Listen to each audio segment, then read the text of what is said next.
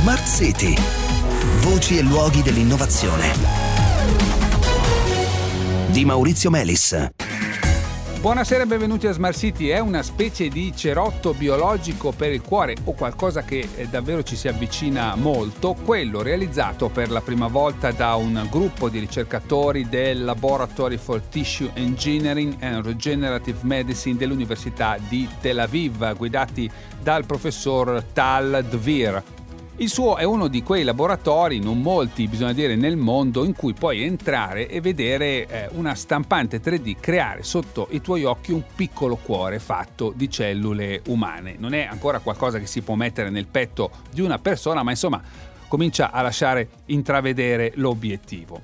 Ebbene, quello che ho chiamato inizialmente cerotto per il cuore è in effetti qualcosa di molto più eh, sofisticato, e per parlarcene c'è in linea con noi Lorenzo Moroni, che è professore all'Università di Maastricht di biofabbricazione per la medicina rigenerativa, ormai è stato eh, diverse volte eh, nostro ospite. Buonasera Lorenzo, bentornato.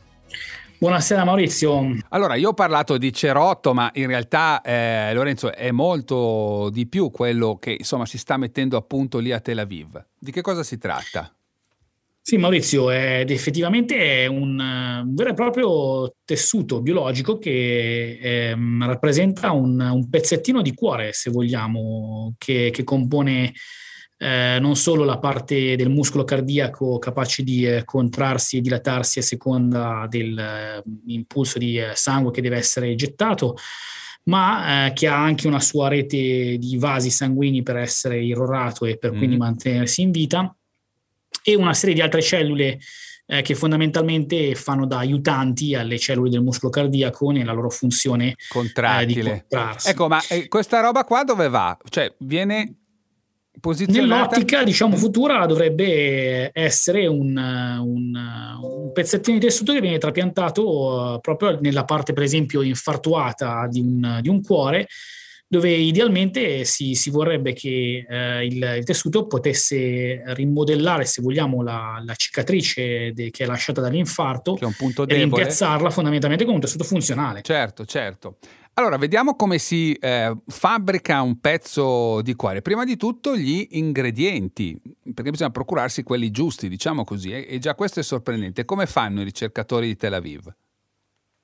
Sì, beh, gli ingredienti eh, vengono presi fondamentalmente dallo stesso paziente, dal, da, un, da un tessuto eh, che può essere sacrificato dallo stesso paziente, per esempio il tessuto adiposo, e um, da cui gli ingredienti sono fondamentalmente le proteine del tessuto, uh, vengono sciolti, se vuoi, in modo da mm. eliminare le cellule presenti principalmente, per poi essere utilizzate come um, mattoncini del mm. nuovo tessuto uh, cardiaco che si vuole uh, rigenerare. Questo perché dal stesso paziente? Fondamentalmente perché, come un po' nel caso del trapianto uh, di organi, se lo dovessimo prendere da un altro paziente ci sarebbe sempre comunque il rischio di un possibile rigetto, anche se nel caso di una soluzione di proteine questo può essere sicuramente eh, minore, minore rispetto al caso di un organo in certo. sé per sé, però c'è comunque questo rischio, rimane.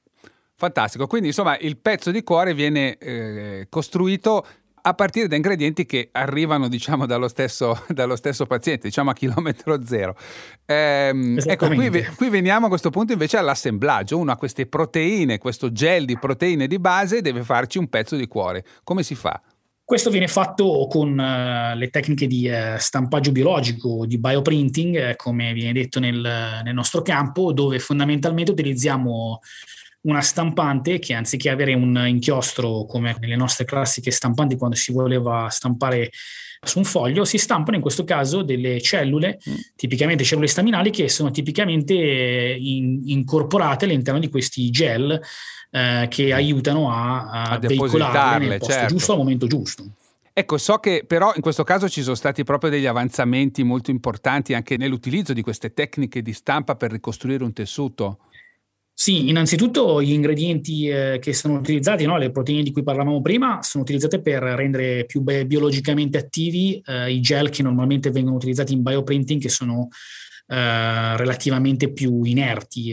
In seconda battuta, in realtà, quello che è stato fatto è eh, la creazione proprio di un vero e proprio eh, tessuto cardiaco, non solo con la parte del muscolo cardiaco, ma anche con l'integrazione di vasi sanguigni. Mm. È la prima volta... E... che viene stampato, diciamo, un tessuto cardiaco completo. È la prima volta che vengono stampati dei vasi sanguigni, non dico cellula per cellula, ma quasi, insomma, no? È la prima volta che viene stampato un, un pezzettino di cuore con l'integrazione di vasi sanguigni. In certo. realtà vasi sanguigni sono stati già certo, eh, stampati in altre, sì. in altre circostanze, ma da soli, quindi non nel ecco. coadiuvare la funzionalità di un, di, uno, di un pezzetto di organo come il cuore. Quando potremmo mh, immaginare di avere a disposizione terapie di questo genere, dove una persona infartuata riceve un trapianto, diciamo, di un pezzo di tessuto eh, sano di cuore che gli risolve un problema? Beh, l'applicazione sul paziente sicuramente ci vorrà ancora un po' di anni, però è sicuramente una cosa che non è così tanto un sogno ad occhi aperti come, come magari tutto eh, un cuore. Il bioprinting o il biostampaggio di un cuore totale. Penso che questo gruppo di ricercatori sia già abbastanza a buon mm. punto per iniziare un protocollo clinico, laddove riescano ad ottenere i fondi eh, per, per iniziarlo. Penso che nel giro di eh, sette, massimo dieci anni dovremmo essere... Mm-hmm. in grado di, di avere i primi, i, primi, i primi casi sul paziente. Grazie, grazie Lorenzo Moroni anche per aver segnalato questa storia e alla prossima. Grazie a te Maurizio, alla prossima. Bene, cari ascoltatori, ci fermiamo qui, appuntamento a lunedì, buon fine settimana.